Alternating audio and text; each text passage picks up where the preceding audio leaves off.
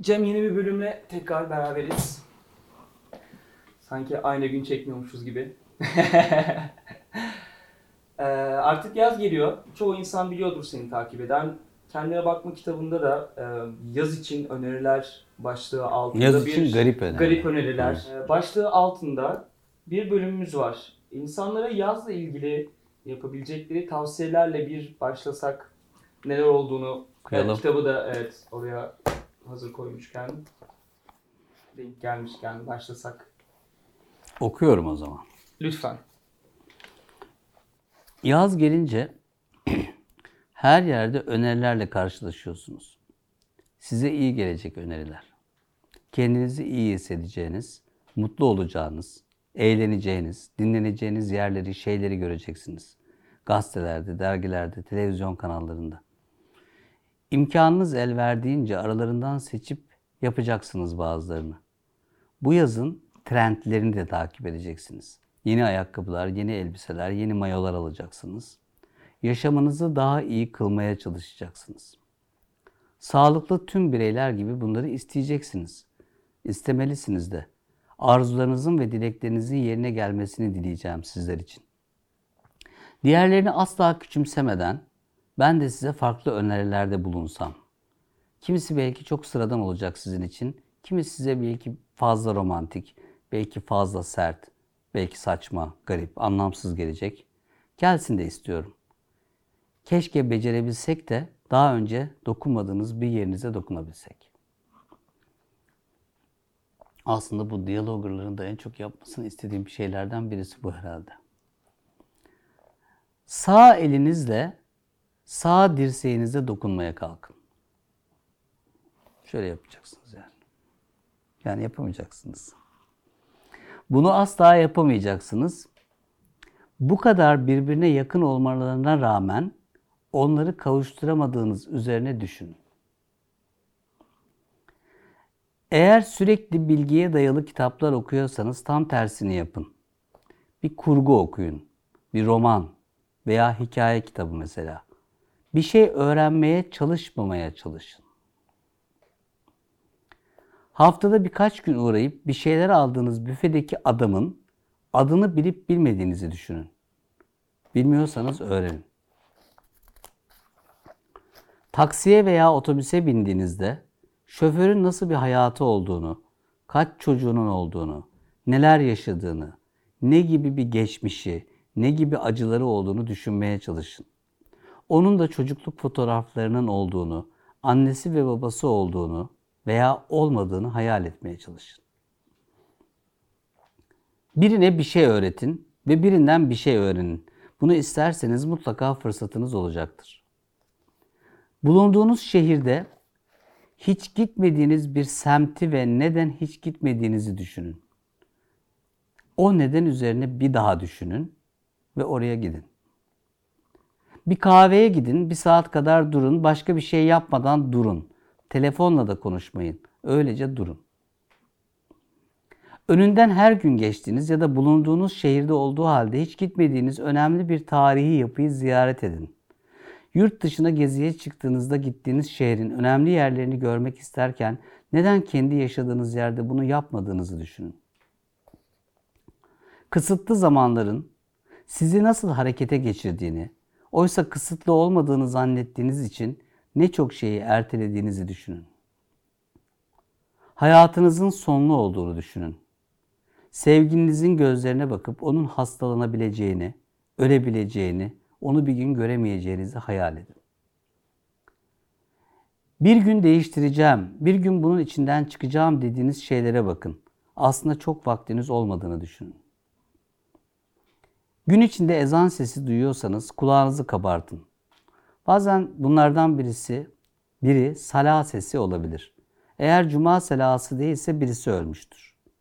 O birisini düşünün. Eğer yetiştirip yetişebilirseniz tanımadığınız o kişinin cenazesine gidin. İnanan biriyseniz cenaze namazını kılın.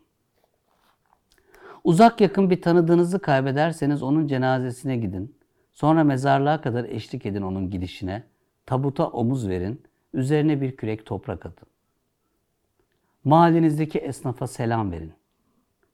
Bir rüyanızı not edin, kimseye anlatmayın, üzerine düşünün. Bir gün boyunca aklınızdan geçen, bir gün boyunca aklınızdan geçen önemli önemsiz birçok düşünce ve duyguyu en yakınınıza söylemeye çalışın. Söyleyemediklerinizin, eğip büktüklerinizin neler olduklarına bakıp üzerine düşünün. Aslında şu an ne hissediyorum diye sorun kendinize. Cevaplarınızın düşünce değil duygu olmasına dikkat edin. İster şehir içinde ister şehir dışında yola koyulun. Nereye gittiğinizi bilmeden gidin. Beyniniz size sürekli soracaktır nereye gittiğinizi. Onunla biraz kavga edin. Yakın bir dost grubuyla evde oturup her biriniz gözlerinizi bağlayın ve görmeden sohbet etmeyi deneyin. Çocukken yapabildiğiniz ama fiziksel bir engeliniz olmadığı halde artık asla yapamam dediğiniz bir şeyi yapmayı deneyin. Kullanmıyorsanız eğer bir toplu taşıma aracına binin. Evinizdeki bazı eşyalara, objelere bakın. Size nasıl bir his verdiğini anlamaya çalışın. Kendi portrenizi çizmeye çalışın. Ölene kadar mutlaka yapmak istediğiniz şeyleri ve asla yapmayacağım dediğiniz şeyleri yazın.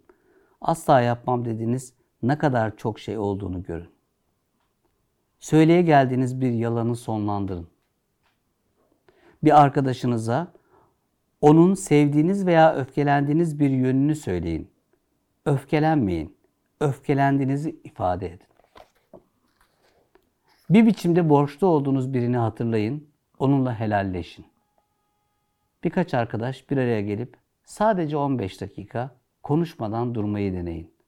Ve ne hissettiğinize bakın. Böyle bir yazı bu. Ağzına emeğine sağlık, eline sağlık. Bu bölümde e, izleyicilerden sorularını sor, e, almak istedik senin cevaplaman için ve cevaplayacağını söyledik. Ve herkes çok heyecanlıydı. İnanılmaz fazla şekilde soru geldi Cem. Sağ olsun. Bizim de tahminimizden çok farklı olarak.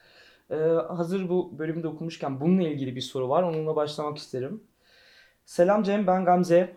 Kendine bakma kısmı harika. Bu tespitlerle ne yapacağımı bilemiyorum bazen. Bu bunu biraz açarsan sevinirim demiş. Tespitte mi bulunuyoruz? Yani aslında Şeyler, belki sorunun içinde belki şey var. Gamze'ydi değil mi? Evet. Gamze. E, Sorunun içinde belki de hep yapa geldiğin bir şey yapmaman gerektiğini söyleyen de bir cevap var. Belki de hemen bir şey yapmamayı denesen. Yani bunu hemen bir eyleme dökmesen. Önce bir içinde dolaştırsan. Derinleşsen, orasına burasına dokunsan. Eylem arıyor olabilirsin hemen. Halbuki senin dönüşümün, değişimin hemen eylemli olmayacaktır. Yani şöyle anlatırsam, arkadaşım benden bir şey istedi ama ona hayır diyemiyorum. Ama aslında onu yapmak istemiyorum. Peki ne yapma diyorum sana Gamze ne de şimdi bu sefer hayır de diyorum. Bu sefer şimdilik şunu yapmaya başla. Niye hayır diyemediğinle ilgili duyguna bak. Gene evet de hadi. Değişmeyelim. Sen sadece o niye hayır diyememiş memenle bir meşgul ol. Ne oluyor? Ne hissediyorum? Hayır desen ne olacakmış gibi geliyor. Hayır demeni engelleyen duygun üzerine çalış. Israrla hemen evet demeye geçmek istiyor olabilirsin. Hayır demeye geçmek istiyor olabilirsin. Ya da hemen eyleme dökmeye çalışıyor olabilirsin. Onun yerine sadece ve sadece bunu niye yapamadığın üzerine birazcık duygularına bakmanı istiyorum diyorum. Umarım Bu bir örnekti bu arada yani. hemen e, umarım e, cevap olmuştur kendisine. Hemen diğer sorumuza geçiyoruz. E, Eylül Hakverdioğlu sormuş. Ezilen gruplara yapılan pozitif ayrımcılığın çok iyi bir şey olduğunu söylemiştiniz. Neden böyle düşünüyorsunuz diye bir sorusu var. Ya durumu biraz eşitlememiz lazım. Birincisi.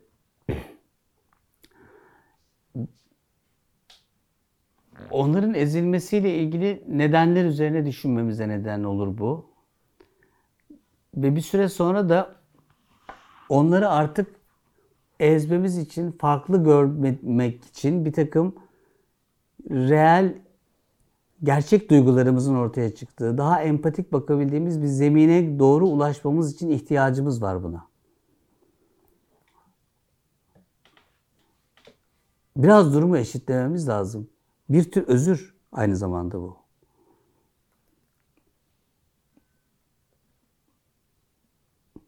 Böyle yaparak aslında kendimizin de farklı görüldüğümüz ve ezildiğimiz bir sürü noktayla da ilişkimizi de daha iyi tamir ederiz.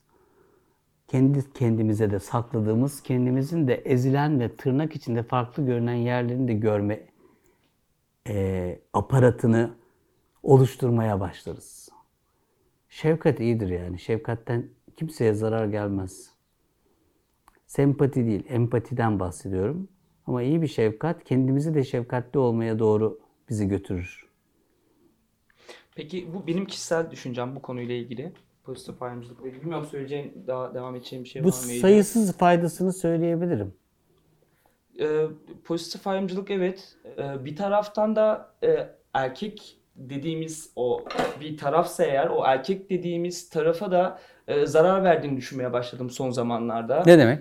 Yani kadın kendisini e, arkamda yürüyen erkek beni taciz etmesin hissine var Evet, kapılmasın diye direkt yani orada yürümekten imtina edip karşı tarafa gideyim rahat rahat arkamdan O birisi da rahat gelmesin etsin. diye. Ben de vicdan olarak rahat edeyimi çok düşünmeye başladım son zamanlarda.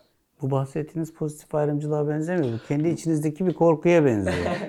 Ama yani e, şuna benziyor yani baş, o kötü algılanan gerçekten bunu yapan insanlar gibi algılanmaktan çok korkuyorum. Evet. Ya da kadınların bu konuda çok savunmacı olduğunu mu düşünüyorsun? O kadar çok yaşanmış bir süreç ki bu. Yani sen sürekli bir keresinde şöyle bir şey yaşadım. Bu iyi örnek olacak bence. O zaman böyle birazcık orman içinde bir evde yaşıyorum. Ee, Şişli'de bir ofisimiz var Okyanus'un. Ofise toplantıya geldim. Bir otoparka arabayı çektim. Sonra toplantı bitince otoparka döndüm. Arabamı alacağım. Nişan almış, tüfekle nişan almış bir adam gördüm. Yani şehrin göbeğinde elinde tüfekle nişan almış bir adam görseniz ne yaparsınız? Şaşkınlığa uğrarsınız değil mi? E, doğal olarak ilk yaptığım iş tüfeğin nereye yöneldiğiydi. Abi inanılmaz güzel bir köpeğe yönelmişti. İri yarı böyle Çok güzel bir köpeğe. Tam böyle tetiği çekecekken ben önüne geçtim abi tüfeğin. Öldürecek çünkü yani. Seni de vururum dedi. Vallahi dedim artık onu vurmak istiyorsan beni de vurmak zorunda kalacaksın dedim. Biraz kavga gürültü bir şeyler, polis vesaire. Sonra karakola gidildi falan. Karakoldaki polis arkadaşlar sağ olsun otopark sahibi o arkadaşı e, komiserin odasına aldılar, çay ikram ettiler. Benim yanımda kuzenim vardı. Genç. Bize korkunç kötü davrandılar. Hatta o genç kuzenimin kimliğini işte bunları yaşadık biz bu ülkede ya. Bak basit bir olaydı bile. Kimliğini istediler. Çocuk cüzdanını çıkardılar. Cüzdanın arasına mal koymaya kalktılar gözümün önünde. Yani Yani işte benim bak yani ben polisi seviyorum. Benim tanıdığım bir sürü polis var. Hepsini tanıdıklarımın hepsini de çok sevdim. Birini polis diye sevmek mümkün değil ama maalesef böyle hikayeler yaşadık arkadaşlar yani. Yani adam içeride bacak bacak üstüne atmış. Komiserle çay içiyor. Biz de şikayetçiyiz. Neden şikayetçiyiz? Şehrin göbeğinde bir silahla bir köpeğe ateş edecekti. Sonra da beni tehdit etti. Köpeği öldürecekti. Beni de ölümle tehdit etti gibi. Son derece acayip bir hadisede adam içeride çay içiyor. Bize de korkunç kötü davranılıyordu. Yıllar önce bu olay. Ben bir şekilde bu köpeği nasıl alırım, nasıl ederim falan derken böyle Panter Emel gibi birini buldum. Telefonla Ona haberdar ettik. O geldi. Panter Emel değildi ama başka bir hanımefendiydi. Böyle bir e, ticari araç arkasını bir açtı. Allah'ım aracın içinde aşılar, ilaçlar, bilmem neler, bir köpeği yakalamak için bir şeyler, her şey. Neyse biz bu köpeği oradan, çünkü diyor ki adam, ya siz gideceksiniz şimdi diyor. Ben onu gene öldüreceğim diyor. Vuracağım onu ben diyor. İsmi daha sonra Paşa olan bu köpeği çok paşaydı çünkü. Paşa diye ona denir yani. Aldık biz benim evin bahçesine getirdik.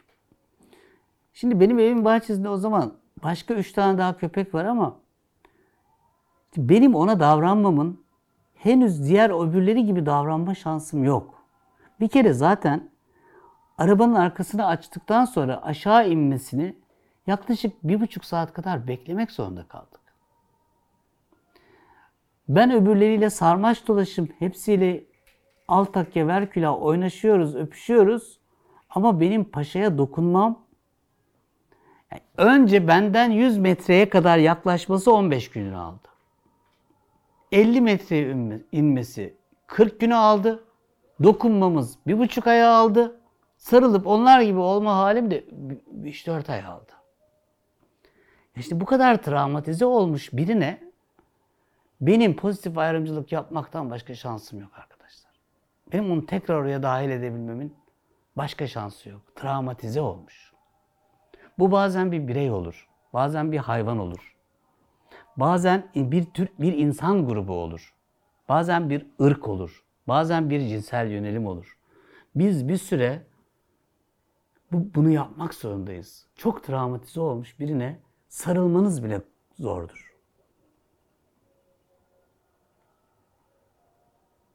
Bekleyeceğiz. Biz neden olmamış olsak bile bizimle bir görünen bir grup buna neden olduysa beni de öyle görmesine benim tahammül etmek durumum var. Biraz daha zarafetle davranacağım. Biraz daha iyi anlatacağım. Biraz daha fırsat vereceğim. Doğrusu ben de aynı durumda olsam aynı şeyi beklerdim. O kadar uzun bir travmadan sonra birinin beni hemen gel bana güven, bana sarıl, bana izin veriyorum demesini ben bekleyemem. Dolayısıyla birbirimizi tamir etmek, bazı grupları tamir etmek, şefkat göstermek için zamana ihtiyaç var.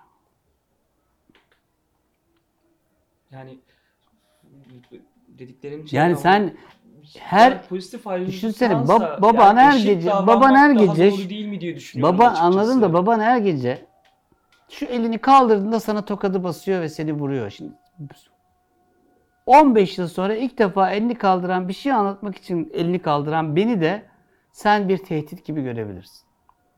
Benim sana önce bir elimi kaldırmadan konuşmak için elimi kaldırdığımı anlatana kadar birazcık çaba sarf etmem gerekiyor diye düşünüyorum ben. Travmatize olmuş yani oradan bak. Anladım. Ben pozitif ayrımcılık da olsa yani yine bir ayrıma düştüğünü ve e, nedense hep yani ayrımcılıktansa pozitifte olmaktansa hep eşit davransak bu işi daha çok e, sanki, Eşit davranalım da e, abi şey aynı yapacağız. koşullarda değiliz ki yani paşayla dost Evet. aynı koşullarda büyümedi. Büyümedi. Dost şu kadarlıkta benim kucağımda büyüdü, şefkatle büyüdü. E- eğlenceli ve mutlu ve bir insanla kurduğu bağda bir şey var. Bu ama tüfeğin ucundan aldığımız bir hayvan. Ya benim bir süre ona pozitif ayrımcılık yapmak zorundayım ya. Nasıl nasıl ben dahil edeceğim ki onu bu, bu güven güvenli olduğunu anlaması bile bir zaman alacak. Anladım. Teşekkür ederiz.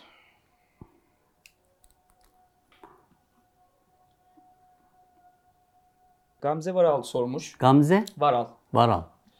İhtiyaçlarımıza cevap vermeyen Değerlerimiz. değerlerimizi Değerlerimiz. değer- değiştirebilmek bizim için çok önemli. Bunu nasıl başarabiliriz? Sizin gibi bütüncül bakış açısı nasıl kazanılır? diye sormuş.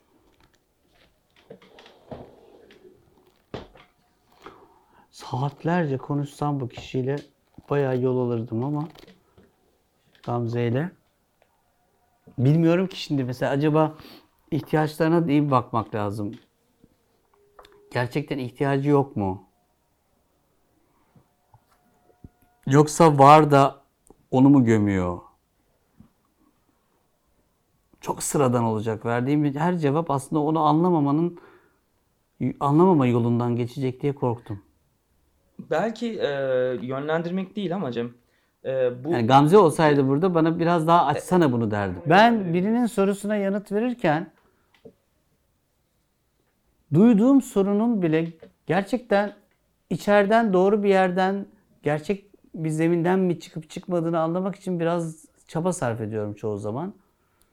Acaba ihtiyaçlarına mı cevap vermiyor? Yoksa ihtiyaçlarından mı vazgeçti? Bilmiyorum ki.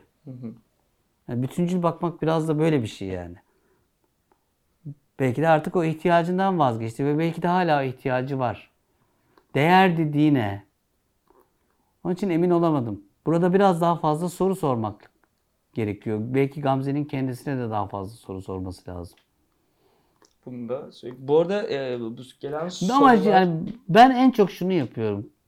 Hemen cevap bulmuyorum. Kendime de yani bütüncüllük derken ben soru sormaya devam etmeyi çok önemsiyorum.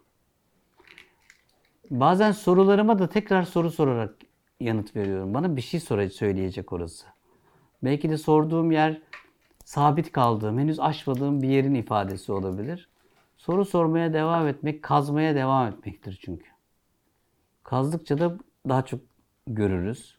Daha çok havalanır içerisi. Bilmiyorum, bunu şunu söylemekte fayda var mı? Bu soru ve cevap kısmına yeni başladığımız için Ama Gamze'yi bir yere fayda var. kaydedelim. Bir konukluk bir şeye çağıralım mesela. Evet. Mesela soralım. Mutlaka not alıyorum ben de.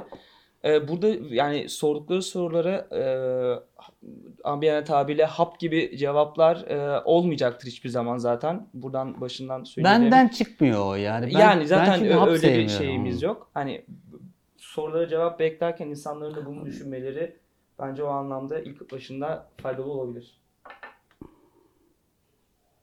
Mesela e, bu konuştuğumuz konuyla ilgili mavi beyaz diye bir e, arkadaşımız sormuş. İlişkide derinleşmeden önce kendi içine bakıp kendileri tanımaları gerekmez mi kişilerin demiş. Yok bazen iyi bir ilişkiyle de kendi içimize bakıp çok derinleşiriz. Yani ilişkinin kendisi bizim kendimizle derinleşmemize çok neden olur. Hatta benim bir marangozluk hikayem vardır ya hani. Yani hangi ilişki olursa olsun, bir köpekle ilişkinizde olsa, bir e, ah- ahşapla ilişkinizde olsa, aşk ilişkisi de olsa, arkadaş ilişkisi de olsa ilişkinin kendisi de tekamül ettirici ve derinleştiricidir. Çünkü hem kendimize hem karşımızda kurduğumuz ilişki üzerinden bir sürü şey görürüz. Kendi düşümüzle kurduğumuz şey bile bir ilişkidir.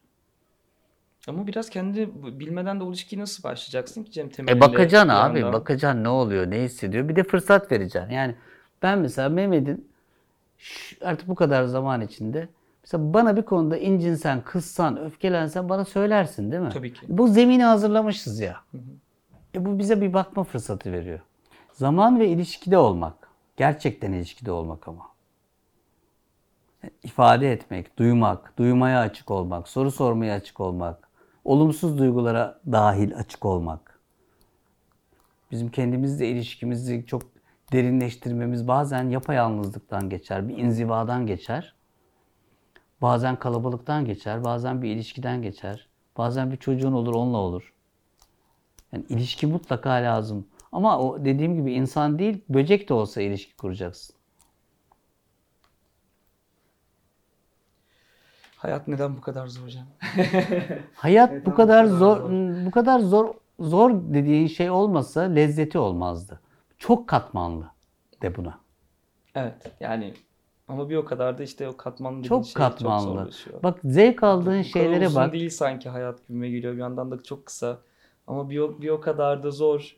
Bilmiyorum bazen. Ama işte çıldıracak kısaysa oluyorum. da o zaman diyorum ki le- lezzetli yaşayalım ya. Katmanlı ve lezzetli yaşayalım yani.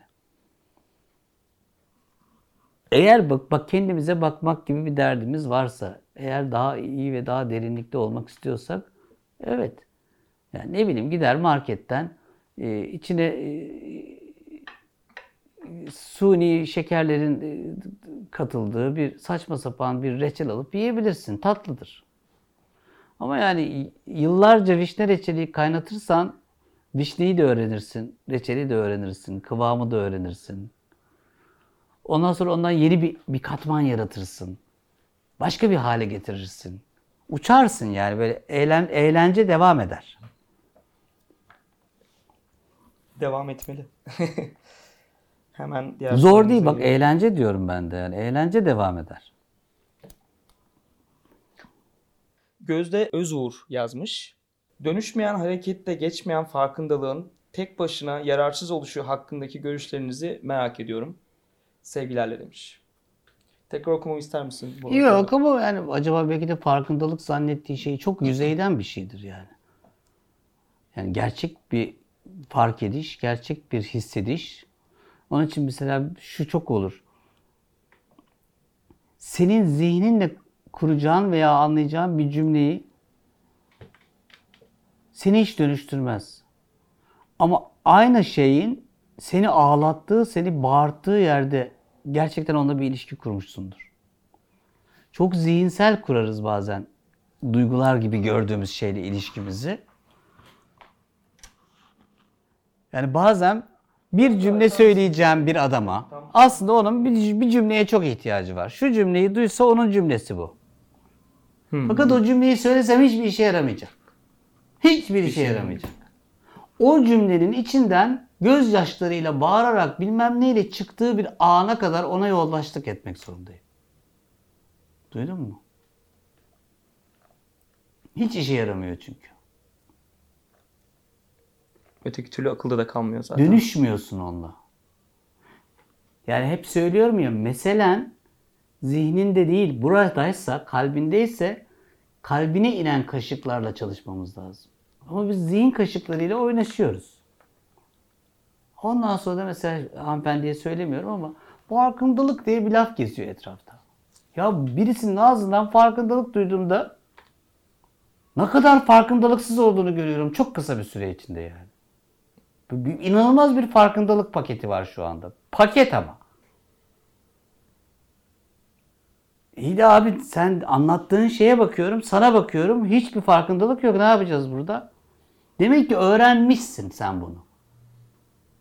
Zihninle öğrenmişsin. Anlatabiliyorsun da. Tebrik ederim.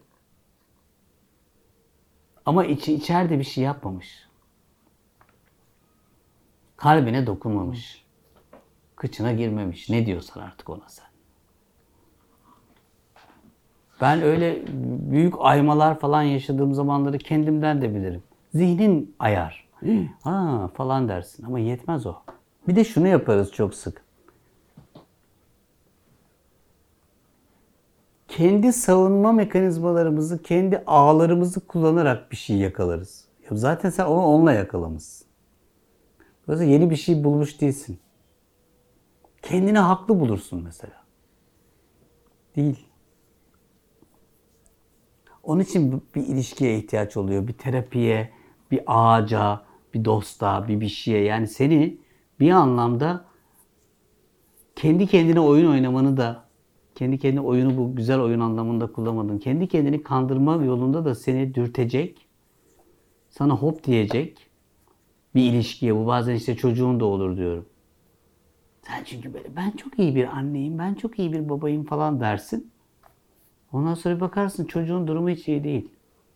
Senin çok iyi ve çok iyi bir annelik ve babalık dediğin şeyi de sen Instagram'dan öğrendiğini o zaman anlarsın. Çünkü Instagram'dan öğrenilmiyor. Gündüz Vassaf'ın bir söyleşisi vardı. Orada söylüyordu. Şu andaki aileler e, çocuklarını daha iyi nasıl e, köle e, haline getirebilirim diye uğraşıyorlar. Bu kadar okumaların hepsi çocuğun daha iyi nasıl köle olması üzerine diye bir Yani şeyi Gündüz, vardı. Gündüz Bey aşırı özel bir adamdır bu arada. Çok çok severim.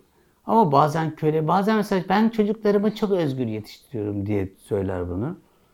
Bu sefer başka bir şey yapıyordur. Yani bu- paket olarak diye bir laf var ya paket olarak. Şimdi bunlar paket olarak sunuluyor şu anda. Dolayısıyla biz bunları çok büyük bir dönüşüm aracıymış gibi zannediyoruz. Öyle çalışmıyor. Biraz daha ayağımızın çamura değmesi gerekiyor. Biraz daha suyla oynamamız gerekiyor. Öyle olunca da Cem sürekli bir yani sürekli bir orada olma, o çabaya şey yapma. Abi yok, yani o- çok yorucu. o ya kendi adıma söylüyorum. Çok yok, yorucu geliyor. Yani bu yok, kadar alakası yorulmaya değer mi diye Öyle yaşanır mı ya? bazen. Ben ya sen beni ne zamandır tanıyorsun? Öyle biri miyim ben? Değil, hayır, hayır, Takılıyorum tabii işte. ki öyle. Tabii tabii tabii ki. tabii Takılırken ki. oluyor zaten Yani, o yani. O, o- yani. özel bir çaba sarf etmiyorsun ki zaten. İçinde olmak, orada olmak, duymak, konuşmak.